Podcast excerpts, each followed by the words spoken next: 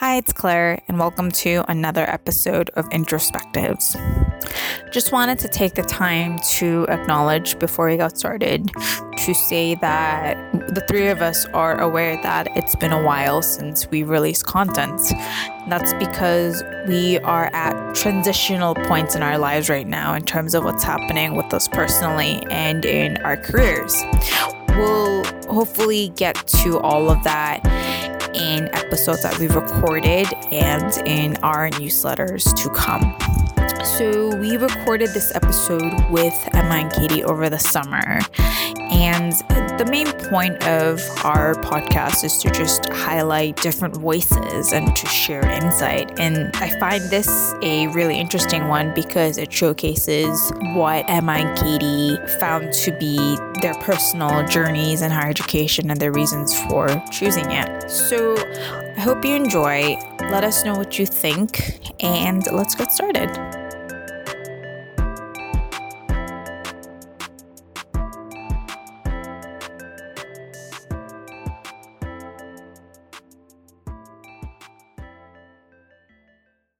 Who are you in higher education? Okay, so um, my name is Katie. Um, I work um, as a um, higher education engagement assistant, um, encouraging young people to um, go into higher education that may not have thought that they wanted to go into higher education. Um, yeah. Great, thanks, That's Katie. Emma? Hi, I'm Emma. Um, I'm a graduate of the University of Sheffield. I studied law with Spanish law there, um, including a year abroad in Spain. And I also do the same job as Katie. That's how we know each other. Um, and I really enjoy just giving um, students who haven't had much exposure to the world of higher education a bit more insight and advice onto into things such as higher education, university, colleges, degrees, apprenticeships, everything higher education basically. I guess we had like quite a similar higher education journey, should I say? Um, because we both did a subject and a language as part of our Yeah. degree. So I did history and German for my degree. Yeah, and as I said, I've got the Spanish element, so both language enthusiasts here, I'd say. Yeah.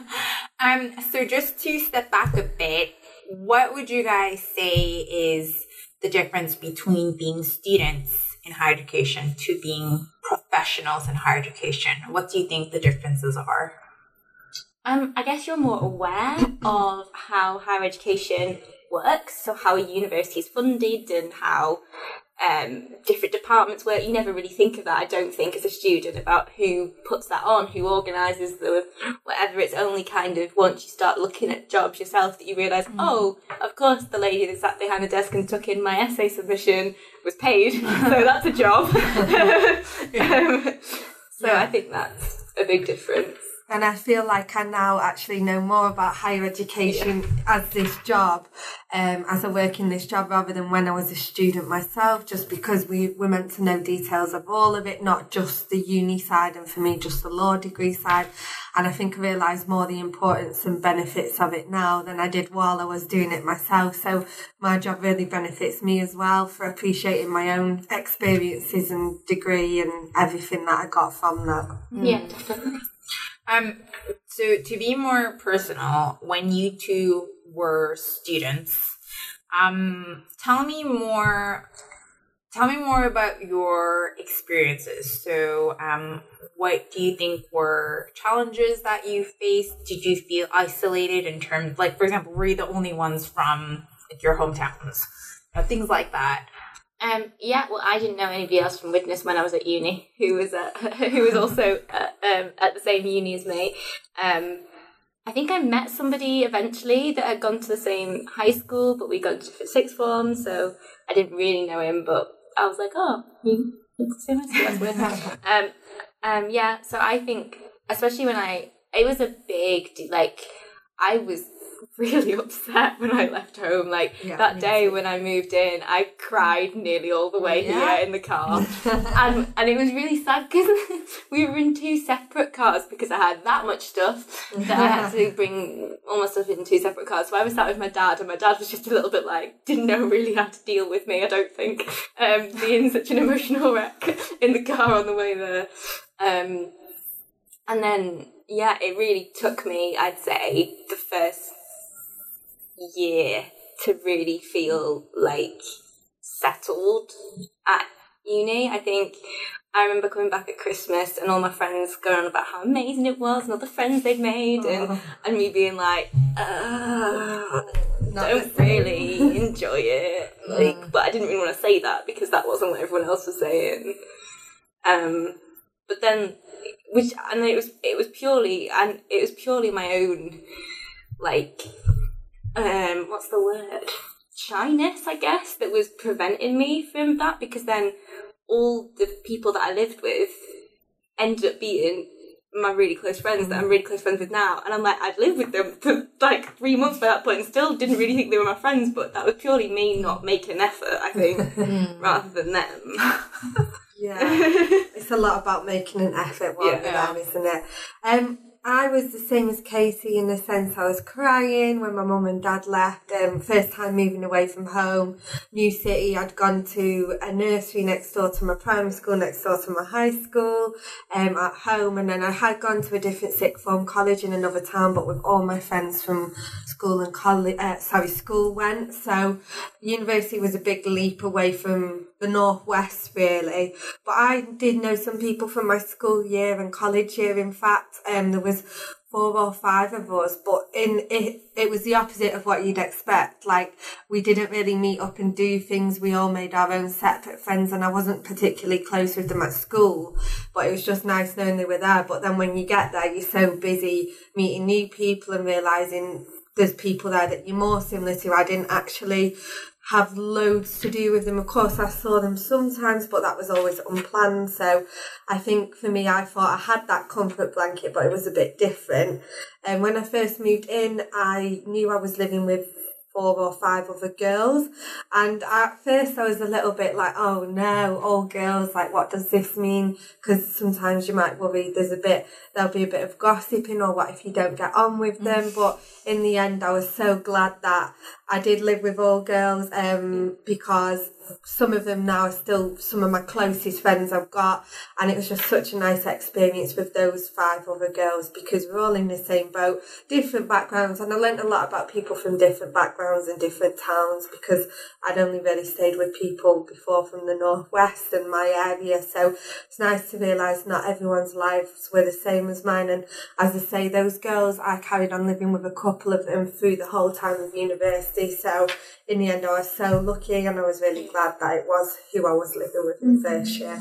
I think that's really interesting though because I lived with all girls all the way through uni, and every time I've said that to somebody, everybody's always been like, "Oh, all girls, isn't that a bit of a like mean house and all that?" And I'm like, No. "No, it's not. Like that's really Yeah, yeah. stereotypical. Like that's really like But again, for me. boys me, just make it messy. Like I, I thought the same. Like I was thinking the stereotypes about my own gender, mm. but it's because I'd never had that split before. I'd always been in school and college, mixed boys and girls, and even in my friendship group at college, there was a boy in it. So I'd never really just been all girls. I always had a at least one boyfriend around. So it was like something new for me, just being all girls. So worked out really well in the end. Yay, girl power. Um, that being said, so um, two questions. So one, um, who did you find yourselves gravitating towards? And um, did you find that when you were initially meeting people, you had to teach them about where you came from, or did you find yourself having to learn like the other way around? Um, so I kind of, I, I ended up maybe making really good friends with the people that I live with. Well, with at least four of the people that I live with were really close friends and we still each- see each other now. Um, I found it harder to make friends on my course because, especially because history was so big, there was just so many people that did it, and all the socials were like big drinking nights out with like a hundred people going, and I'm, I was kind of a bit like, you don't really want to go to something like that when you don't know anybody. Like that would be really daunting if you just go when you didn't know anybody. So I tended to make friends with the people that I lived with, and then with people off my off the German side of my course. um, I tended to gravitate, I guess, towards people that were mm, or seemed to be more confident than me, I guess, in those situations. Because then I'm like, well, then they've got friends already, so they can introduce me to their friends, and I don't have to do that. um, like, and yeah, I guess it was like it was. I think all Southerners in my flat. I was the only Northerner. Right. It was, and there was a girl from Northern Ireland. Um, so I was like teaching them the ways of the North, I guess. so they were they were just buzzing on mad probably because they were in the in the North.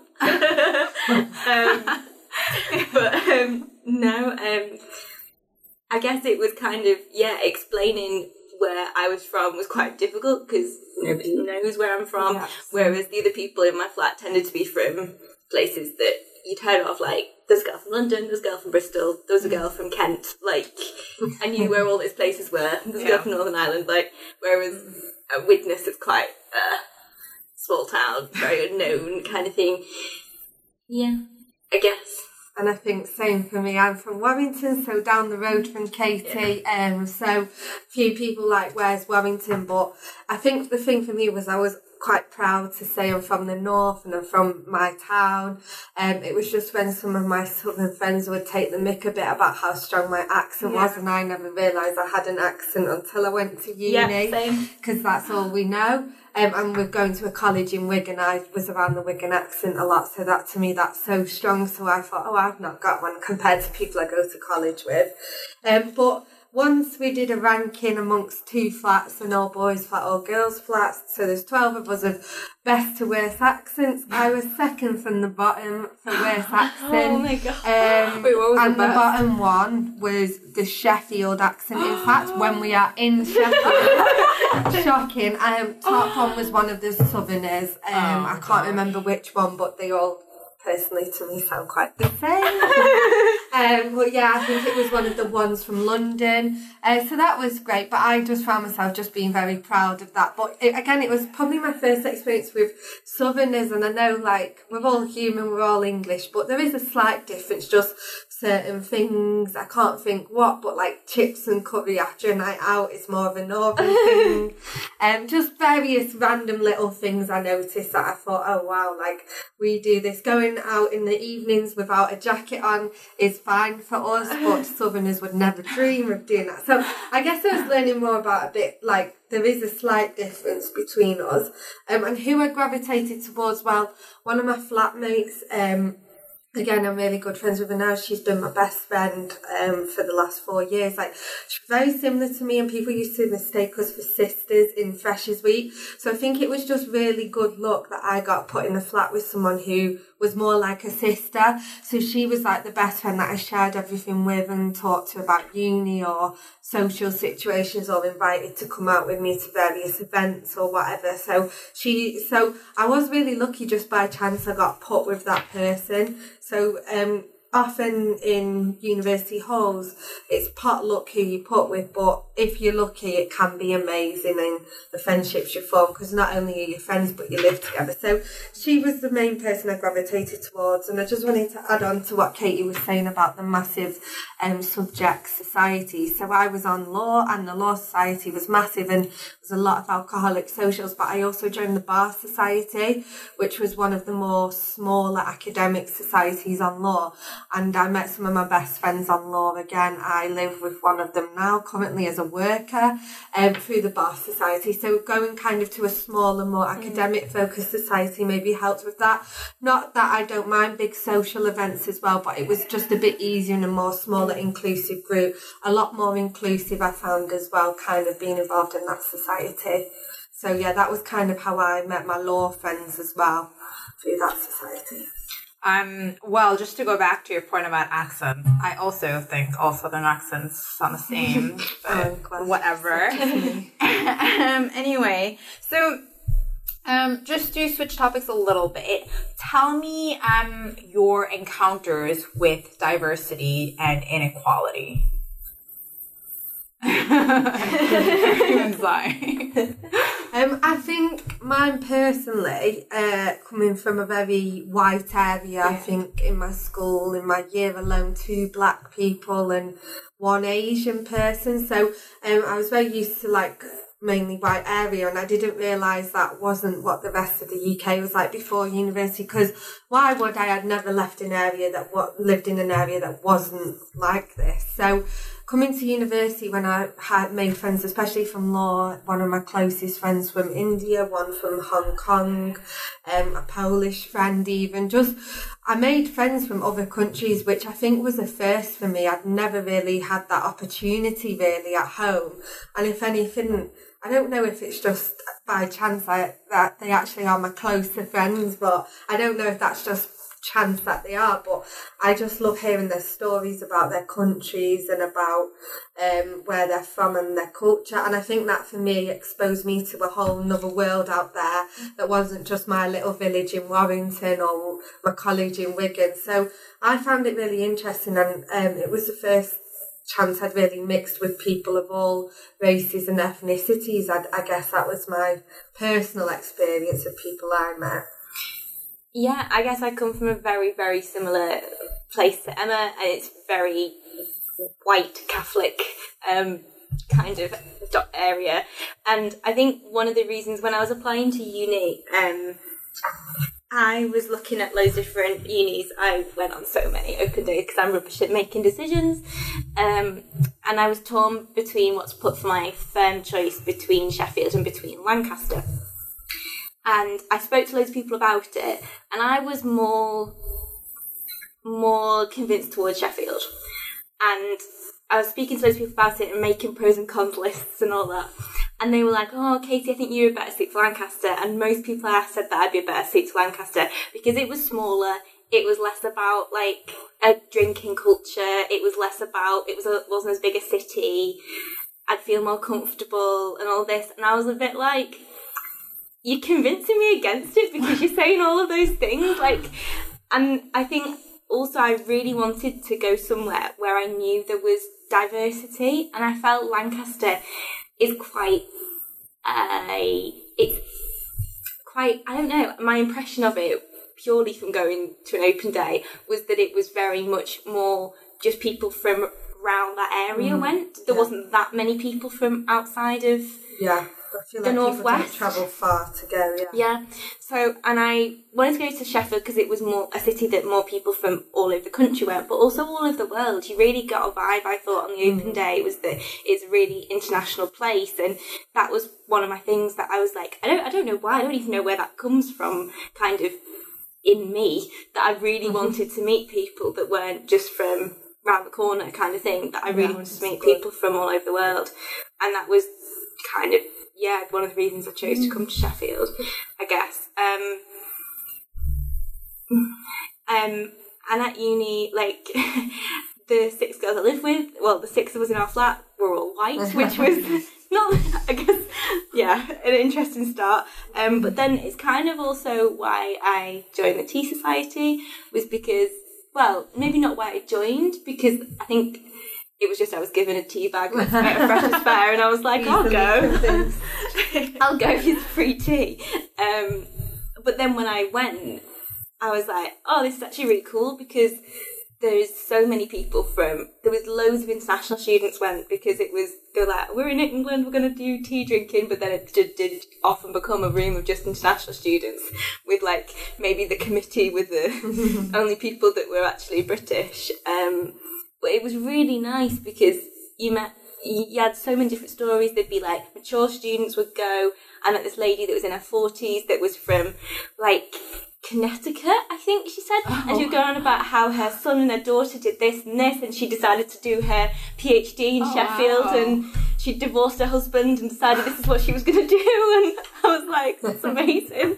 um, yeah, um, it was just really uh, that was how I got a bit of diversity, I yeah. guess, into my uni experience was doing stuff like that. Yeah, I must say, I think University of Sheffield does a lot um, to sort of um, make sure they have a people from all over the world coming and that they feel welcome there. They have a very good orientation program that I um, applied for a job with. Sadly, didn't get, but it sounded so interesting, like doing all local cultural things in Sheffield. And I think um, it's nice because in big events, they'd always have like one of the um, certain uh, cultural societies offering entertainment or food or just to make that more diverse um, aspect to it than just all organised by the university and their caterers and their DJs and stuff like that. I always felt like they included like I think I once saw Belly Dancing Society performing and um, they got like the Indian Society once at a big event to provide food. So yeah, just very very um, inclusive of all the different societies that there were for different people of different cultures. Um, how do you think uh, diversity impacts you? Like, is it beneficial? Do you even see its impact? Like, tell me something about that. Um, yeah, because I think it's really beneficial because it makes you a less closed-minded person. Yeah. The more people that you meet from the more varied backgrounds means you're more aware of issues Yeah, in the world. You're more aware of differences in a good way, if that makes sense. Um, in that you can appreciate that people have different experiences, um, and have, but then the, have different experiences, but then we're all human, so we can all connect, if that makes sense. In that, however, like th- there's always a shared experience or something. Uh, but that's really interesting to listen to other people talk about how they're different, but also about how there's similar things that happen all over the world. I agree. I've learned a lot from the friends I have that aren't from England, um, like about their cultures, about their religion, um, particularly a lot more about the religion of Islam through meeting more people of that religion at uni and through my job now. Um, and it just educates me more, and I'm genuinely interested in these things. So I think for me, it's just interesting to have friends or know people or meet people from different areas and just get a different outlook on life really and like maybe what's different to in their country compared to here. I find it very important. I also like having a mixture of friends and being open minded. I think it's just su- such a good way to be and really important, especially with our job working with young people. We've got to set a good kind of precedent to them. So we have to be accepting, and of course, I would be anyway, of all sorts of differences people might have and different races, cultures, disabilities, genders, all sorts. So I think working with young people, it's a lot more prominent in our lives, and you you, you can't not be accepting of differences. Um, so Emma, you touch upon this a bit, but can you give me more personal examples of, um, say, well, we're all coworkers, um, and you know, like our team, I I would say is relatively diverse. How do you think that impacts us? you know, it's a bit loose Um, question. Um, I think it's interesting that our team is six, sorry, seven girls and one boy, um, because I like diversity in gender and sex on our team. It's I guess it's not really because it's one boy, um, but I think that's helpful when we do have say rowdy young people, especially boys that we work with. We can kind of be like to our colleague who's a male, can you deal with this one? Just because he might relate to him more as a male role Yeah. model. But I feel like in general, girls and boys do listen to us, and um, yeah, I, I think sometimes it's good having mainly all girl team because we can all understand each other a lot better. Um, we do get on. So in one way, I'm, I I don't like. I think we have diversity in terms of like race and ethnicity, definitely. Um, but But but that that makes us more relatable. I think that if we are a more diverse team and we're in a school with a diverse array of different students from all different backgrounds and cultures, that means that they're seeing examples of people that look like them that do that job or that have been to uni or that whatever that might be. But equally, it's like people that have an accent from the area that we go to. That's the same. That makes it more relatable that they have the same accent as me. So, and they've done this, so that that's also relatable. yeah. Yeah, But then- oh, sorry. Yeah. No, no, no. Go ahead. I, I, I always think um, there's always room for more diversity because we have so many factors, not just gender, ethnicity, there's disability, and you know, go on and on and on. Um, just to shake things up a bit, bit further. Um, so I've always been in spaces where I was the only Asian person and recently the only American person, which I thought I'd never say out loud. But I guess being an expat, that's something that I am, you know, experiencing. Um, so for you two, have you been in spaces where you were not the majority, you were the minority, and how did it make you feel? And to tack on that, to make it even more complicated, if you were in spaces like that, do you think it's important to be in the minority and the majority? Um, the only situation, again, I keep mentioning the job um, that I've ever been in the minority is in a school in a more ethnically diverse area. Mm-hmm. Um, so there's certain schools where I might have been in where I'm one of the only white people, and that is different. It's something I've never actually experienced being in the minority before, but um, I still felt comfortable and I, I liked that there was diversity and differences in the room and it wasn't all just a lot of the same or just people who are all very similarly minded, people from different countries within Asia, not all from the, I, I found it interesting. Um, I think it's good to one, at least once in your life, feel like you are in a minority. Um, but I didn't feel, um, at like disadvantage because of that. I just felt like, well, that's just how it is in this particular area or this school and kind of just uh, got on with it and just in, enjoyed being there and made the most of it, I guess. Okay. I guess one of the, I'm trying to think, but I guess a time when I've been in a minority as being in a minority as a British person was when I was in Germany working in the school because there weren't any other British people in the school. Um, and it would be, it, I don't think you'd think about it and then something had happened that was maybe quite culturally significant to like somebody in Britain and you'd really want to talk about it with somebody and you'd be like it's Gem, people just wouldn't understand me if I was talking about this like I'm going on about oh this is really significant and then no um, it's not important to them. Um, and it and I think like I remember there was like a, a girl that was an American exchange student um, in one of the classes, and I was like, I tried to be like, hi, like we both speak English as a first language. That, that makes us the same. Like, and she was not interested whatsoever in having a conversation with me. Ouch. She was just like. Go away. I'm sat here with my German friends and I don't want to talk to you because you're a teacher. Um, oh, wow. So, yeah, that, that, that made me feel a bit like.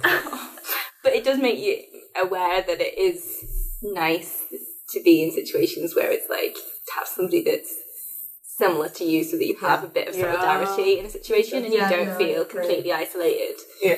Um yeah. Um so relating that to like higher education, um what what challenges are you two personally facing in higher education? And you can reference your like student experience or now as professionals. Um, and what do you think higher education is doing right? wow.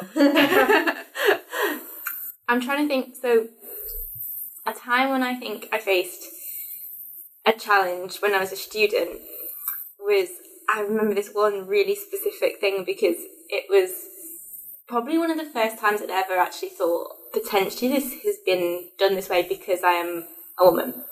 Um, and it was, or because I was coming at it from a female perspective, maybe. Um, it was a module in my second year of uni that we did. And it was a very, very older, traditional professor, should mm-hmm. I say? Okay. Who ran it. Um, and he and it was like it was an okay module. It wasn't my favorite module.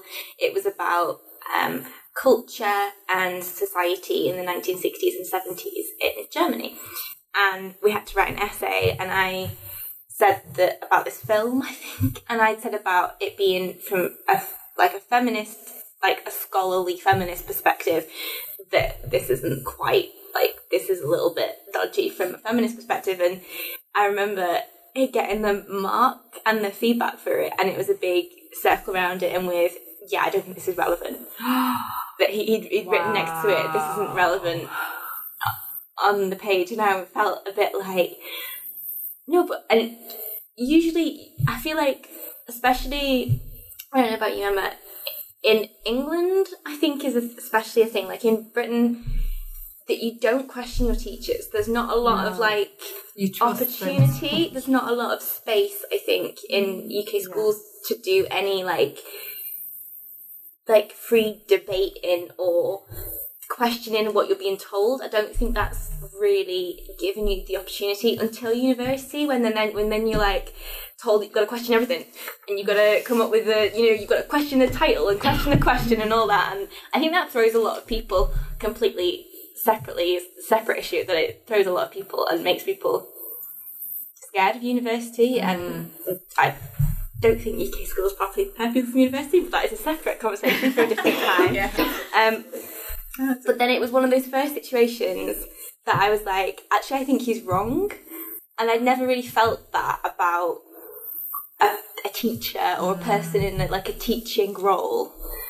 That I never really questioned mm. their them before. And I took it to one of the other tutors who was who wrote a lot about feminist authors in German history and stuff like that. And she was like, "Yeah, yeah, it's it's, him. I know he's oh. written this." Oh and they clashed massively. And I was like, and it really put me off from doing any of his other modules that he led on because I'm like, well, you clearly come at stuff from a very different perspective to me. And that was probably one of the first times I was like, I feel like I've been like, I, well, I know it will have happened before, but I just probably wasn't aware of it as much. But actively discriminated against as being as a as a woman mm. for my viewpoint and it's actually had an impact on something that I care about, mm. like my grade or my yeah, marking or something. If you, if that makes sense, like yeah. I'd had, you know, everybody experiences, though they might not be aware of it at a time, like sexist remarks or sexist things happen or be said, or they overhear stuff and they hear stuff. But actually, when it's like that's actually affected something that mm. I'm really bothered about. That yeah. no that's always like stuck with me. That bit of. And it's a shame that it put you off your modules, other yeah. modules, in case you were yeah. interested in yeah. them, but because of the his viewpoints, it meant you missed out. It's a shame. Um, I think mine is slightly different kind of idea of diversity, mm-hmm. but in the sense of studying law, I'm not sure if anyone listening uh, knows the kind of stereotypes of a typical law student. Um, I think in general there's a lot of issues with, um, in the past they're doing more now law firms to kind of create diversity within them, but of white middle class men being what you think of as a solicitor. So imagine taking that back. Everyone's got to start somewhere. They're doing a law degree, so I did that. Um, and just at times, like kind of the snobbery, I don't know the right word, but um, with amongst the students, um, it was hard to make friends with people quite similar to me um, on the course itself, just because of the subject it is. I don't know, people seem to have a superiority complex. I always used to feel, but I think some of my friends would agree. And I had to, like I mentioned earlier, I joined the Bar Society, and you'd think, okay, one of the barristers snobby, but they were a bit more open minded because they, like me, had gone out their way to join a kind of different sort of society. So I, I, my main friends were a bit more like like-minded and down to earth and not as judgmental. I did feel like a lot of people on the course itself it could mm. be a bit judgmental and this is more looking at it from like a trying to be better than others kind of aspect but like what great it was always talk of what how did you do in this um, and stuff like that and people they knew and what law firms they'd got um, training contracts or vacation schemes in. And I think that's hard to be around when, for me, as someone who wasn't 100% sure you want to go into law or I wasn't as invested, I wasn't prepared to give my whole life to getting a job within a law firm. I think it's hard to be around people that are just so um, focused, but they like to tell you about it as well. not much modesty, but it wasn't as much of a challenge. It was more just getting used to people that weren't as yeah I don't not to big myself up, but as down to earth as me and the friends that I wanted to have around me. So that was hard, like finding a decent group of like trustworthy, nice, down to earth people on my course. Yeah, well, just to end things on a positive note, what do you think uh, higher education is doing well? Um, I think when it comes to stuff like widening participation, so even our jobs, that's a positive that that Yeah. exists. But I guess that doesn't come from the university itself. That's coming from the government. Um, but I, the fact that there is other organisations that are funded by the government, um, that um, that aren't funded by the government, that are funded by universities, I should say, um, is positive that they want to invest in that kind of thing. Um, and that yeah that they're employing people to go out and encourage people to go to university that maybe wouldn't consider going to in the past um I completely forgot. I didn't know where I was going there. I lost my train of thought it was completely. oh, okay. Um, what are they doing well? I, I can't think of a, an exact direct answer, but I do think, um, well, I know a lot of student unions kind of have like an international Yeah. and inclusions officer yeah, um, to kind of make sure international students' voices are heard and the inclusivity and also LGBT um, committees. Are, from what I know of universities, are quite popular or common in unis these days to make sure everyone's Yeah. voices are heard. And I think at the university we both went to, didn't every committee have to have an, an inclusions, officer? That's sort of what I was thinking Yeah. of from a more personal Yeah. idea of my uni. But I think from learning about other universities and their students' union from this job, we do presentations on that. I think it's quite um, positive that there are these kind of offices within the students' union that oversee all this and make sure everything's Yeah. being adhered to. and I guess the fact that they in like make that a thing and that they say that every society has got to have that as part of their committee, it makes people aware, even if they're not. Even if the inclusions officer, I know for TSOC, for example, whoever was the biscuit officer was also the inclusions officer. it was a standard um, So very important. yeah. Um, and it maybe wasn't taken.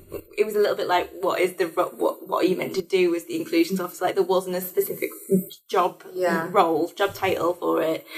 Um, the fact that it exists makes people aware of that being an issue. Yeah. Um, and just maybe raises the topic in conversation, kind of yeah. thing. Yeah. Um, well, I feel like we have touched on a lot of topics that are like subtopics in itself. We'll have to do this again, but thank you for your time. Thank you very much. Thanks for listening to another episode of Introspectives. We have more content coming your way. Show us some love by following us at Introspectives on Twitter and Facebook. Don't forget to subscribe to our newsletter, and we will see you next time. Bye.